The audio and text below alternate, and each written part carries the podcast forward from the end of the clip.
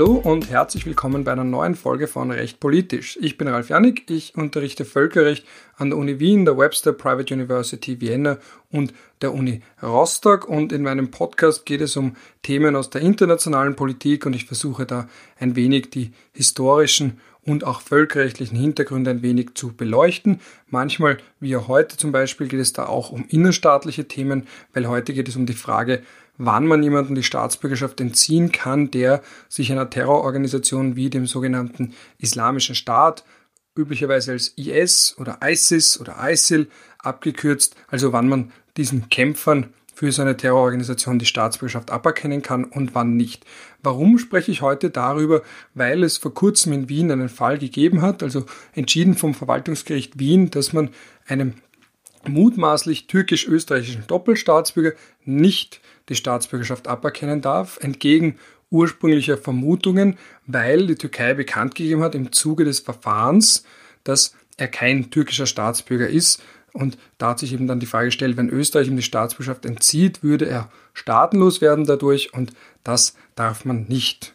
Also das ist ganz simpel ausgedrückt völkerrechtlich, zumindest für Österreich, verboten. Und jetzt würde ich mal da ganz gerne, um ein bisschen den Kontext aufzurollen, Herrn Ludwig, also den Wiener Bürgermeister, zu Wort kommen lassen. Die Sache war vor mittlerweile gut 15 Monaten in den Medien, also eben da ging es um den Herrn das erste Mal. Da wurde bekannt, dass er sich dem IS angeschlossen hat, und da hat sich dann die Frage gestellt, kann man ihm die Staatsbürgerschaft aberkennen? Da hat dann eben Wien das entsprechend eingeleitet, also die zuständige Magistratsabteilung, und jetzt hören wir da mal ganz kurz rein, was der Bürgermeister damals zu der Causa zu sagen hatte.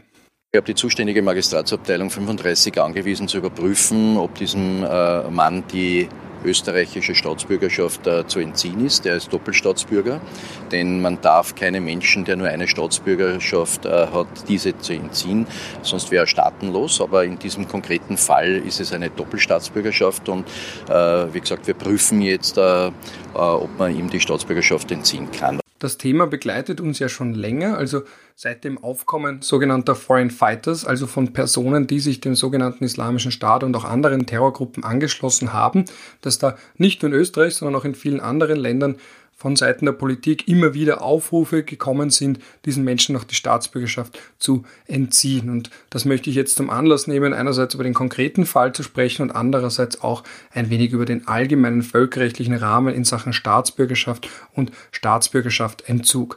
Das große Problem hier war eben, dass man ursprünglich, wie im Interview gehört, davon ausgegangen ist, er ist auch Türke, und das anscheinend nicht der Fall war. Jetzt ist natürlich die Frage, hat die Türkei hier richtige Angaben gemacht? Das lässt sich nur sehr schwer nachvollziehen, das lässt sich auch nur sehr schwer prüfen. Also da müsste man feststellen, gibt es gewisse Eigentumsverhältnisse, die nur Türken zustehen, aber das kann man von Österreich eben nur sehr schwer überprüfen, und da kommen wir auch schon zu dem großen Problem.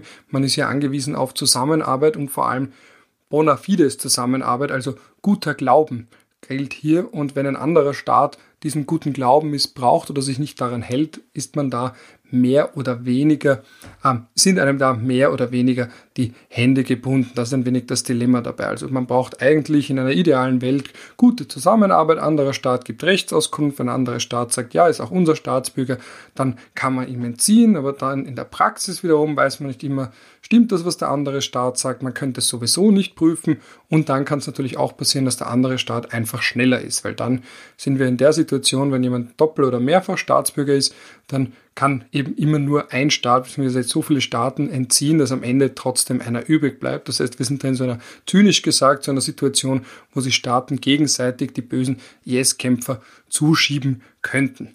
Und das andere Problem dabei in dem Zusammenhang war natürlich auch, dass so etwas nicht von heute auf morgen geht, auch nicht gehen kann, weil das ist ein ganz massiver Grundrechtseingriff bzw. Menschenrechtseingriff, weil man ja verhindern will und auch muss, dass jemand staatenlos wird. Das heißt, eine solche Prüfung dauert nun mal ihre Zeit. Vor allem muss man eben auch abwarten, die Reaktion des anderen Staates. Und da kann es dann natürlich auch sein, dass der andere Staat, wenn er vielleicht schneller ist oder weniger sich kümmert um die Einhaltung der Menschenrechte oder eben um die gutgläubige Zusammenarbeit, also eben bona fides Zusammenarbeit, dass dann der Staat, der länger braucht, aber rechtsstaatlich die höheren Standards ansetzt, dass der dann gewissermaßen ins Hintertreffen gerät. Deswegen jetzt noch einen ganz kurzen zweiten Teil aus diesem Interview mit Bürgermeister Ludwig vom März 2019, also eben wie gesagt über ein Jahr her, wo es eben um die Dauer eines solchen Verfahrens geht. Und als letzte Frage noch, kann man abschätzen, wie lange es dauert, bis diese Staatsbürgerschaft, wenn es klappt, aberkannt sein wird? Also ich habe die zuständige Magistratsabteilung 35 angewiesen, dieses Verfahren so schnell wie möglich durchzuführen. Es stehen da auch alle Personalressourcen zur Verfügung, damit das sehr schnell abgewickelt wird. Also ich habe ein großes Interesse, das sehr, sehr schnell durchzuführen. Und jetzt? Über ein Jahr später, also es war eben im März 2019, ist das Verfahren rund um Asad G., also das ist der Name, der auch in den Medien kursiert, abgeschlossen. Das Verwaltungsgericht Wien hat entschieden, dass man ihm nicht die Staatsbürgerschaft entziehen darf, weil die Türkei im Rahmen eines Rechtsansuchens, also wo man darum bittet, um Auskunft, Rechtshilfe erbittet, mitgeteilt hat, dass der Herr Asad G. kein türkischer Staatsbürger sei und damit eben wäre, wie man ja auch korrekt von Bürgermeister Ludwig gehört hat, damit ist eine Staatsbürgerschaftsentziehung nicht mehr möglich. Ich habe leider nicht in Erfahrung bringen können, auf welcher Grundlage man ursprünglich annahm, dass er türkisch-österreichischer Doppelstaatsbürger sei. Man wird seine Gründe gehabt haben. Leider konnte mir hier die Stadt Wien keine näheren Auskünfte erteilen. Ja, das wäre interessant zu wissen, lässt sich aber nicht anscheinend so einfach herausfinden und vor allem geht es da ja auch um den Schutz der Privatsphäre des Betroffenen. Da muss man natürlich abwägen, inwiefern auch ein öffentliches Interesse da sein könnte, weil gleichzeitig man ja auch fragen kann, wie kommt man auf die Idee, vor allem wenn es dann letztlich auch nicht so ist. Oder ist es vielleicht so und man möchte oder kann es einfach nicht überprüfen. Gut, das möchte ich eben zum Anlass nehmen, um jetzt abweichend von diesem konkreten Fall ein wenig allgemeiner über Staatsbürgerschaftsentzug zu sprechen und vor allem auch den Staatsbürgerschaftsentzug von Dschihadisten. Ich habe das damals auf der Uni im Rahmen meiner Pflichtübung schon vor Jahren, also das müsste so circa 2015, 2016 herum gewesen sein, wo die Debatte rund um einen möglichen Staatsbürgerschaftsentzug, also eine Aberkennung der Staatsbürgerschaft von IS-Kämpfern und anderen Terroristen gerade am intensivsten war. Also da wurde sehr emotional darüber diskutiert, unter welchen Umständen man einem Dschihadisten die Staatsbürgerschaft entziehen kann, warum nicht, ob man jetzt den IS als Staat anerkennen muss, was ist da jetzt die Rechtslage, muss man die abändern, die hat man damals auch abgeändert, wie weit ist da überhaupt der Spielraum, weil der ist ja dann durch das Völkerrecht begrenzt und so weiter und so fort. Und da möchte ich eben heute ein wenig, das werde ich in 3 Teile aufgliedern, ein wenig darüber sprechen, einerseits über die Rechtsquellen, die da zur Anwendung kommen, dann die Frage stellen, ob es da ein Recht gibt auf Staatsbürgerschaft überhaupt als solches und dann, welche legitimen Gründe es gibt, jemanden die Staatsbürgerschaft zu entziehen bzw. abzuerkennen. Das könnte jetzt auch sein, ich werde da meine alten Folien nehmen, die habe ich dann noch einmal herausgekramt. Also ich verwende auch ein neues Mikrofon, also je nachdem könnte es sein, ich weiß es noch nicht, dass ihr da vielleicht ein Mausklickgeräusch hört oder ein Tastaturklickgeräusch, wenn ich da eben unten nach oben schalten sollte, dann hat das eben den Grund, dass ich da jetzt wirklich sitze und meine alten Folien nochmal herausgekramt habe.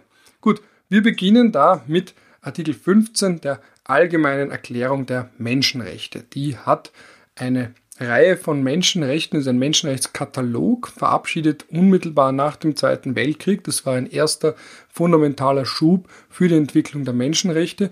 Und hier ist einerseits verbrieft ein Recht auf Nationalität, also Nationality, ist ein bisschen holprig übersetzt, also eben auf Staatsbürgerschaft. Und in Absatz 2 steht dann auch, no one shall be arbitrarily deprived of his nationality, nor denied the right to change his nationality. Also niemandem soll willkürlich die Staatsbürgerschaft entzogen werden oder auch das Recht genommen werden, die Staatsbürgerschaft zu ändern, also die Staatsbürgerschaft eines anderen Staates anzunehmen.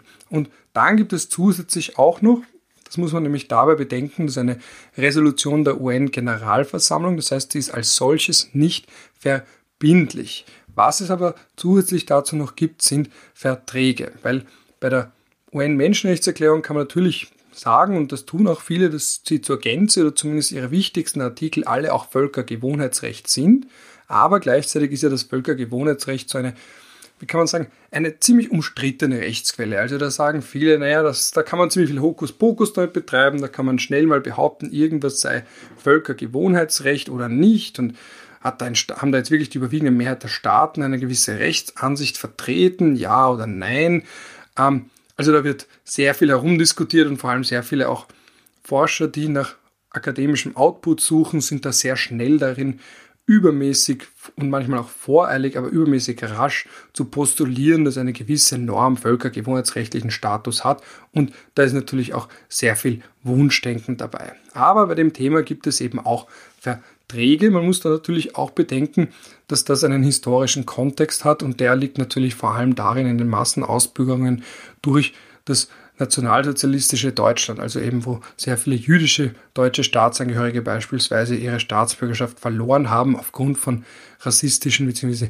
ethnisch formulierten Begründungen. Also man denke an die Nürnberger Rassengesetze beispielsweise. Und das ist eben der historische Hintergrund für all diese Bemühungen, den Staatsbürgerschaftsentzug zu begrenzen und vor allem auch die kollektive Staatsbürgerschaftsentziehung als völkerrechtswidrig zu erklären. Und deswegen, und das lässt sich durchaus mit Fug und Recht behaupten, auch wenn im Bereich der Menschenrechte es oft sehr strittig ist, ab wann wirklich eine konkrete menschenrechtliche Norm auch völkergewohnheitsrechtlichen Charakter hat, aber man kann zumindest davon ausgehen, dass die massenweise, also eben wirklich von einer gesamten Gruppe oder von vielen Angehörigen einer bestimmten ethnischen oder religiösen Gruppe, wenn man den allen, also Tausenden von Menschen oder auch Hunderten von Menschen da einfach nur aufgrund solcher Kriterien die Staatsbürgerschaft entzieht, dass das völkerrechtswidrig ist. Davon zu unterscheiden natürlich dann die Staatsbürgerschaftsentziehung von einer Einzelperson. Da müsste man dann lange diskutieren, was ist denn jetzt wirklich willkürlich dabei. Berühmter Fall eben Solschenizyn, von dem es beispielsweise im ersten Kreis der Hölle, also eine Beschreibung, oder eben der Archipel Gulag, also das sind Beschreibungen der Sowjetunion unter Stalin und er wurde da sehr oft bezeichnet, auch von in Russland als Saboteur, also eben als Landesverräter, weil er eben sehr kritisch mit dieser doch nicht ganz unproblematischen, mit dieser Kapitel der Sowjetunion umgegangen ist. Gleichzeitig war er aber bis zu seinem Tod ein Patriot, ein russischer Patriot, der ist dann in die USA emigriert, ist aber niemals zu einem liberalen, kapitalismusfreundlichen Romancier geworden. Er ist dann eben auch nach dem Ende der Sowjetunion zurückgekehrt nach Russland. Also der war nie so ganz wahrscheinlich in Russland zu Hause oder in der Sowjetunion zu Hause, eben aufgrund der nicht aufgearbeiteten Stalinzeit, aber auch gewiss nicht in den USA. Also da liest man ganz interessante Berichte über Solschenizyn, dass er dann aufgetreten ist bei Buchlesungen beispielsweise und genauso auch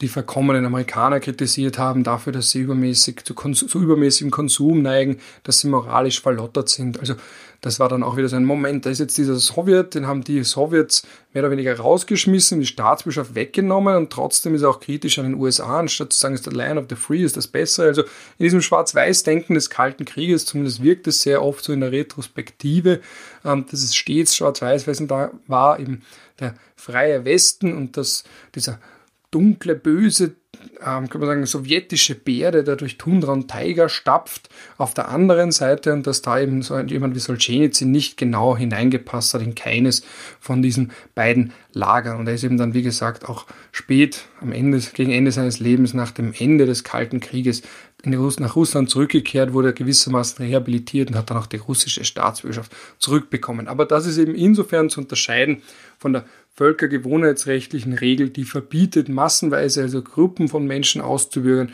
ist zu unterscheiden, was es mit einer Einzelperson, die eben als politischer Dissident beispielsweise ausgebürgert wird, um ein Zeichen zu setzen, wie im Falle Solschenizyns. Aber da ist es eben Einzelpersonen, High-Ranking Einzelpersonen, berühmte, bekannte Einzelpersonen mit da was statuieren und davon zu unterscheiden, wirklich Gruppen wie beispielsweise im nationalsozialistischen Deutschland. Das ist eben hier der bekannteste und eindringlichste und gleichzeitig natürlich auch traurigste Fall, der geführt hat zu den Anstrengungen nach dem Zweiten Weltkrieg, die Staatenlosigkeit zu beenden. Und da gibt es jetzt eben neben dem Völkergewohnheitsrecht und der Allgemeinen Erklärung der Menschenrechte auch Vertragswerk, beispielsweise das europäische Übereinkommen über Staatsangehörigkeit, und das beinhaltet dann in Artikel 7 und das ist eben ein Vertrag und als solcher verbindlich und da kann man auch nicht lange herum interpretieren, inwiefern er verbindlich ist oder was genau der jetzt besagt, weil er eben, das ist ja das Schöne an Verträgen, einen eigenen Wortlaut hat, auf den sich die Vertragspartner geeinigt haben und im Artikel 7, da ist eben die Möglichkeit oder eben der Verlust der Staatsangehörigkeit kraft Gesetzes oder auf Veranlassung eines Vertragsstaates geregelt. Und da sind ein paar Fälle aufgelistet, unter denen jemand seine Staatsbürgerschaft verlieren darf. Also beispielsweise, wenn man eine andere Staatsangehörigkeit annimmt, das ist ja auch in Österreich nach wie vor so, dass man hier beispielsweise, wenn Sie die österreichische Staatsbürgerschaft haben und dann eine andere annehmen, die österreichische verlieren müssen oder eben üblicherweise verlieren. Also Österreich ist hier für Doppelstaatsbürgerschaften alles andere als offen. Es gibt ja auch eine Verpflichtung, wenn Sie später die österreichische Staatsbürgerschaft erwerben, dass Sie dann auch die vorherige, zuvor bestehende Staatsbürgerschaft zurückgeben müssen. Dann der zweite Grund ist der Erwerb der Staatsangehörigkeit durch arglistiges Verhalten, also wenn man falsche Angaben macht oder irgendwie gelogen hat, wenn man erhebliche Tatsachen verschleiert hat und sofern das eben dem Antragsteller zuzurechnen ist, also wenn man eben sich gewissermaßen die Staatsbürgerschaft erschummelt hat. Weil man zum Beispiel gewusst hat, okay, wenn ich das jetzt auch sage, eine Terrorismusvergangenheit oder eben behauptet, man würde mehr Geld verdienen, als man wirklich verdient oder länger schon im Land sein, als man wirklich ist, in solchen Fällen kann man dann eben die Staatsbürgerschaft wieder verlieren.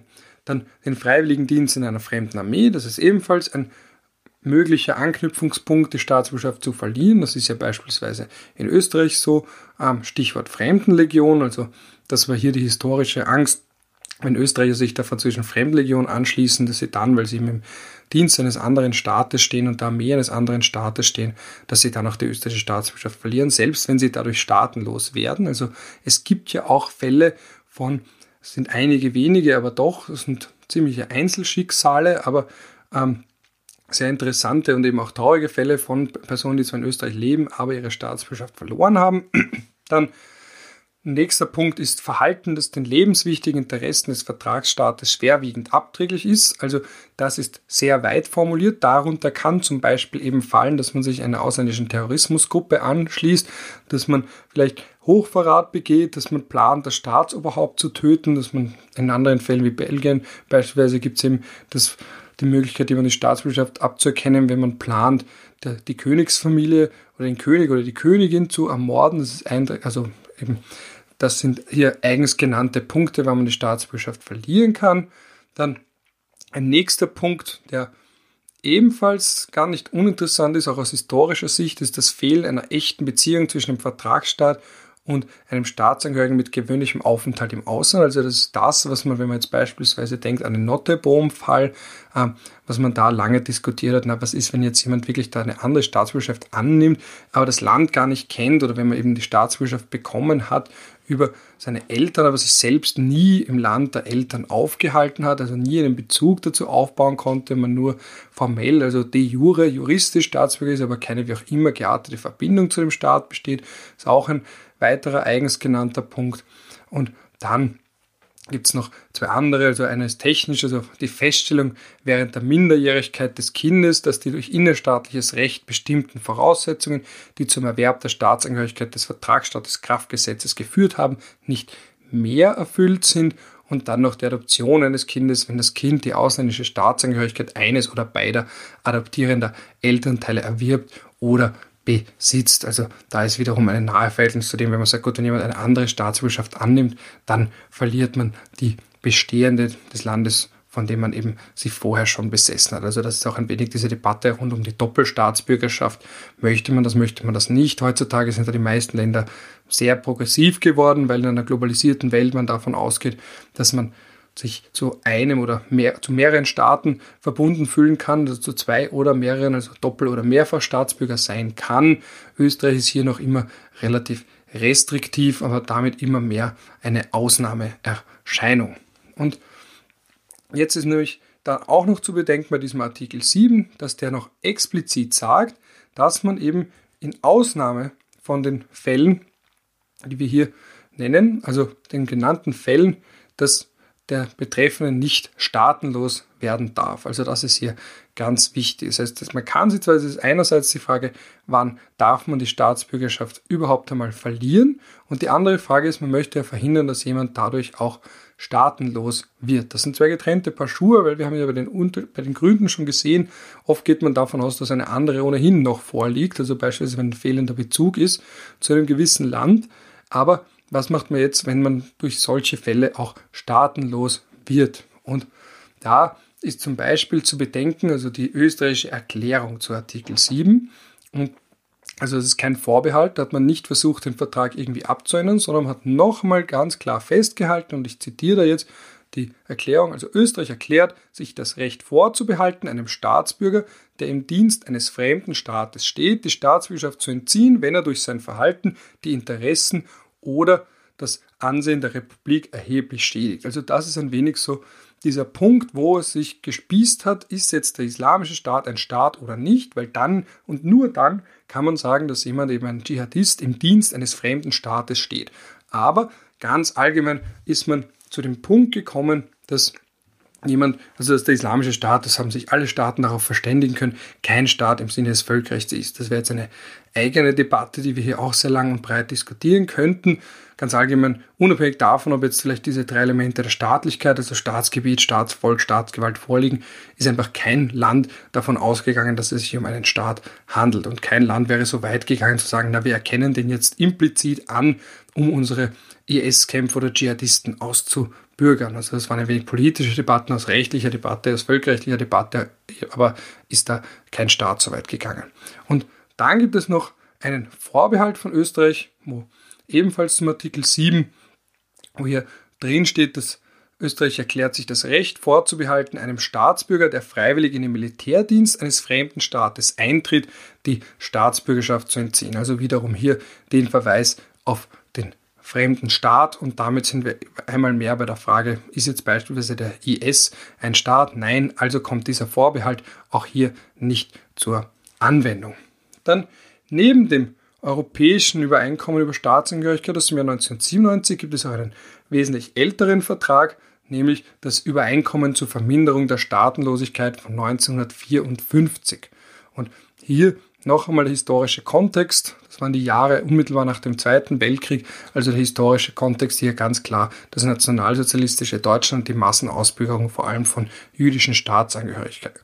Und hier Artikel 8 sagt ganz klar, dass kein Vertragsstaat dieses Übereinkommens einer Person seine Staatsangehörigkeit entziehen darf, wenn diese Entziehung sie staatenlos macht. Und da wiederum hat man jetzt auch, das ist einerseits, wenn jemand aber durch unrichtige Erklärung oder eine betrügerische Handlung die Staatsbürgerschaft erworben hat, dann kann sie entzogen werden, oder in den Fällen, wenn es, und da sind wir jetzt ein Verweis auf Artikel 7 Absatz 4 und 5, zulässig ist, eine Person ihre Staatsangehörigkeit verliert. Darüber kommen wir auch noch ganz kurz dann zu sprechen. Und da sind wir jetzt in diesem Artikel 8 wiederum die Möglichkeit, die eigens vorgesehen ist, dass jemand sich, also dass ein Staat sich das Recht vorbehalten kann, jemandem die Staatsbürgerschaft dennoch, selbst wenn er dadurch staatenlos wird, zu entziehen. Und da sehen wir jetzt eine Reihe von Gründen.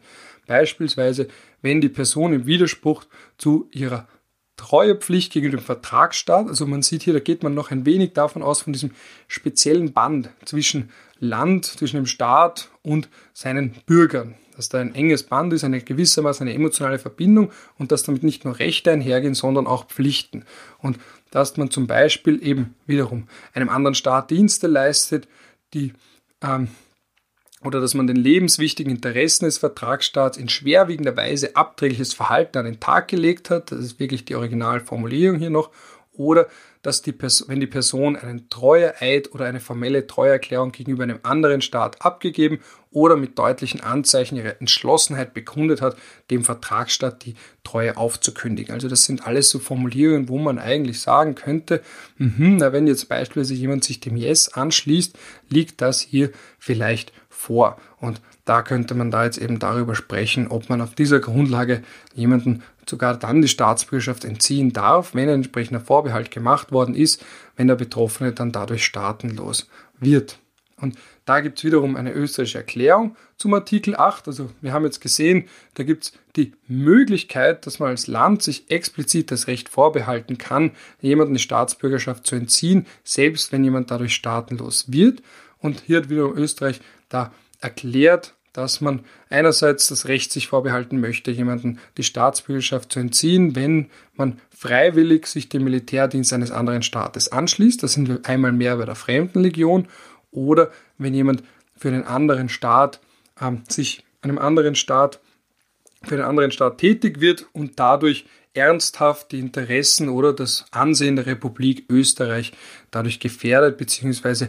dem Ansehen der Republik Österreich schadet. Also da könnte darunter fallen beispielsweise Spionagetätigkeiten für einen fremden Staat. Das wäre hier ganz klar, selbst wenn das jetzt nicht der Militärdienst eines anderen Staates sein sollte, dass man dann hier davon ausgehen kann, dass man dadurch die österreichische Staatsbürgerschaft verlieren kann, wenn man das für ein anderes Land tut. Aber wir sehen, und das ist eben der Punkt, den auch Bürgermeister Ludwig angesprochen hat, die österreichischen Erklärungen auch zu diesem Vertrag beispielsweise sind so formuliert, dass sie immer nur darauf abzielen, dass man für einen anderen Staat tätig wird, nicht aber so weit zu verstehen, dass sie eben auch ermöglichen, eine entsprechende Staatsbürgerschaft Entziehung, wenn jemand beispielsweise, wie schon genannt, Hochverrat begeht, versucht das Staatsoberhaupt zu ermorden, terroristisch sich betätigt, Massenvernichtungswaffen unter Kontrolle bringen möchte und so weiter und so fort. Oder andere Beispiele aus Irland wäre dann auch, wenn man jetzt auch noch sagt, da ist jetzt ganz explizit vorgesehen auch, dass man die Staatsbürgerschaft entziehen kann, wenn eine Person, die eben die Staatsbürgerschaft, die irische, bekommen hat, by any overt act shown himself to have failed in his duty of fidelity to the nation and loyalty to the state. Also wiederum hier, wenn man da jetzt sagt, gut, wenn da jemand einerseits irischer Staatsbürger geworden ist und dann, und das ist eben sehr breit formuliert, seine Loyalität zum irischen Staat mehr oder weniger aufgekündigt hat, wie eben beispielsweise, wenn man sich einer terroristischen Gruppe anschließt, dann kann man hier die irische Staatsbürgerschaft verlieren. Oder eine französische Ausnahme, in Frankreich hat da auch entsprechend, sieht das so vor, dass man, wenn man jetzt hier später französischer Staatsbürger wurde und dann eben Terrorismus oder Spionage begeht, innerhalb der ersten 10 Jahre, nachdem man die Staatsbürgerschaft bekommen hat, dass man sie dann auch wieder verlieren könnte. Und ein letztes Beispiel, das habe ich schon genannt, aus Belgien, hier also Anschläge auf den König, Verletzung der inneren Sicherheit, also eben Hochverrat, Verbrechen in die Menschheit, Kriegsverbrechen, Terrorismus, Menschenschmuggel, Schlepperei oder ein versuchter Regierungsumsturz, also ein Angriff auf die belgische Demokratie, dann kann man da auch seit dem 1. Jänner 2013 in Belgien die Staatsbürgerschaft verlieren, selbst wenn man dadurch staatenlos wird. Gut, das wäre jetzt so eine kurze Übersicht und noch mit ein paar Beispielen, und das ist natürlich insofern wichtig, weil ja die Debatte eine europäische Debatte war und da wurde eben immer wieder darüber geredet, dieses und jenes Land hat vor, jemanden, einem IS-Kämpfer, die Staatsbürgerschaft zu entziehen. Und wenn man sich dann aber die völkerrechtliche Lage ansieht, merkt man, dass diese Möglichkeit in vielen Ländern ja gar nicht besteht, weil man eben einen entsprechenden Vorbehalt eingelegt haben muss. Und dann eben, wenn es darum geht, dass da wesentliche Interessen eines Staates gefährdet werden durch die Person, die die Staatsbürgerschaft verliert, selbst wenn sie, und dann sagt man, dann sind die Interessen des Staates wichtiger als der Einzelne, der dadurch staatenlos wird. Aber in Österreich ist man da nie so weit gegangen und deswegen sagt eben jetzt auch, man hat das Staatsbürgerschaftsgesetz entsprechend geändert, um auch Personen, die eben für eine terroristische Gruppe direkt an Kampfhandlungen teilnehmen, das ist ein Wording, das man übernommen hat aus dem humanitären Völkerrecht, da gibt es das Konzept der Direct Participation in Hostilities, also wenn man da irgendwie an Kampfhandlungen teilnimmt, da muss man auch nicht selbst unmittelbar kämpfen, da reicht es auch, wenn man sich anderweitig unterstützend bestätigt, also beispielsweise die klassischen Beispiele sind da, dass man einen Truck mit Kriegsgerät zum Schlachtfeld führt oder dass man da vielleicht auch, dass man Minen legt und dergleichen, wo man auch nicht unmittelbar an den Kampfhandlungen teilnimmt, aber das reicht eben, das ist insofern breiter formuliert, als nur zu sagen, wenn jemand aktiv kämpft, sondern dass auch andere Handlungen, die im Zusammenhang stehen, mit einem Konflikt, und das macht für eine terroristische Gruppe, das ist eine nichtstaatliche bewaffnete Gruppe, das ist der technische Begriff hier, um den Terrorismusbegriff, der ja völkerrechtlich auch nicht einheitlich definiert ist, um den zu entgehen. Aber, und da gibt es eben auch in Österreich nach wie vor bei diesem neuen Gesetz, dass die Möglichkeit vorsieht, jemanden die Staatsbürgerschaft zu entziehen, der sich Terrorgruppen kämpferisch in irgendeiner Form anschließt, auch hier wiederum unter dem Vorbehalt bzw. unter der Bedingung, dass der Betroffene dadurch nicht staatenlos wird. Wenn man das ändern wollen würde, dann, und da gab es ja auch eine Debatte auch in Österreich auf völkerrechtlicher Ebene dazu, da müsste man beispielsweise aus den einschlägigen Verträgen, die ich hier genannt habe, also das europäische Übereinkommen über Staatenlosigkeit oder das Übereinkommen zur Verminderung der Staatenlosigkeit von 1954, um nur zwei zu nennen, da müsste man aus denen aussteigen und dann mit einem neuen Vorbehalt einsteigen und einem Vorbehalt, wo man noch weitergeht und sagt, dass wenn jemand wirklich ganz schwerwiegende Interessen der Republik Österreich mit seinem Verhalten schädigt, dass man in solchen Fällen dann auch die Staatsbürgerschaft entziehen kann, selbst wenn der Betroffene dadurch staatenlos wird. Das heißt, wir haben im Moment völkerrechtlich enges Korsett, das aber einen wohlbegründeten historischen Hintergrund hat.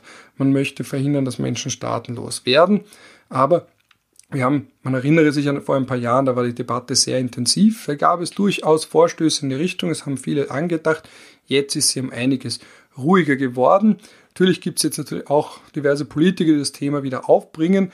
Mein Eindruck war aber, dass einfach aufgrund dessen, dass das Thema Terrorismus zumindest im Moment wieder weniger wichtig ist und auch der sogenannte Islamische Staat heute nicht mehr so emotional diskutiert wird wie noch vor ein paar Jahren, ist jetzt bei der gegenwärtigen Situation nicht davon auszugehen, dass Österreich hier versuchen wird, seine spezifischen völkerrechtlichen Verpflichtungen entsprechend abzuändern und dementsprechend muss man mit der Konsequenz leben, dass wenn jetzt ein anderer Staat sagt, na, der ist nicht unser Staatsbürger oder ein anderer Staat schneller damit ist, jemanden, einem Doppelstaatsbürger, seine Staatsangehörigkeit abzuerkennen, ja, da muss man damit leben, dass man dann der Staat ist, der hier übrig bleibt. Und das ist ein wenig hier eben der völkerrechtliche Hintergrund rund um die Causa des betroffenen Asad G., also einem IS-Kämpfer, der österreichischer Staatsbürger ist und allem Anschein nach, beziehungsweise laut der Türkei selbst, nicht auch türkischer Staatsangehöriger.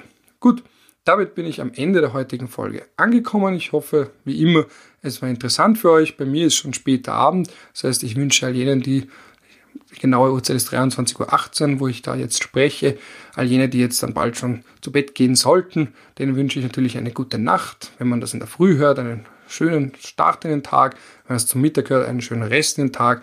Wenn man es am späten Nachmittag, frühen Abend hört, natürlich noch einen angenehmen Abend. Und ich freue mich auch schon auf das nächste Mal.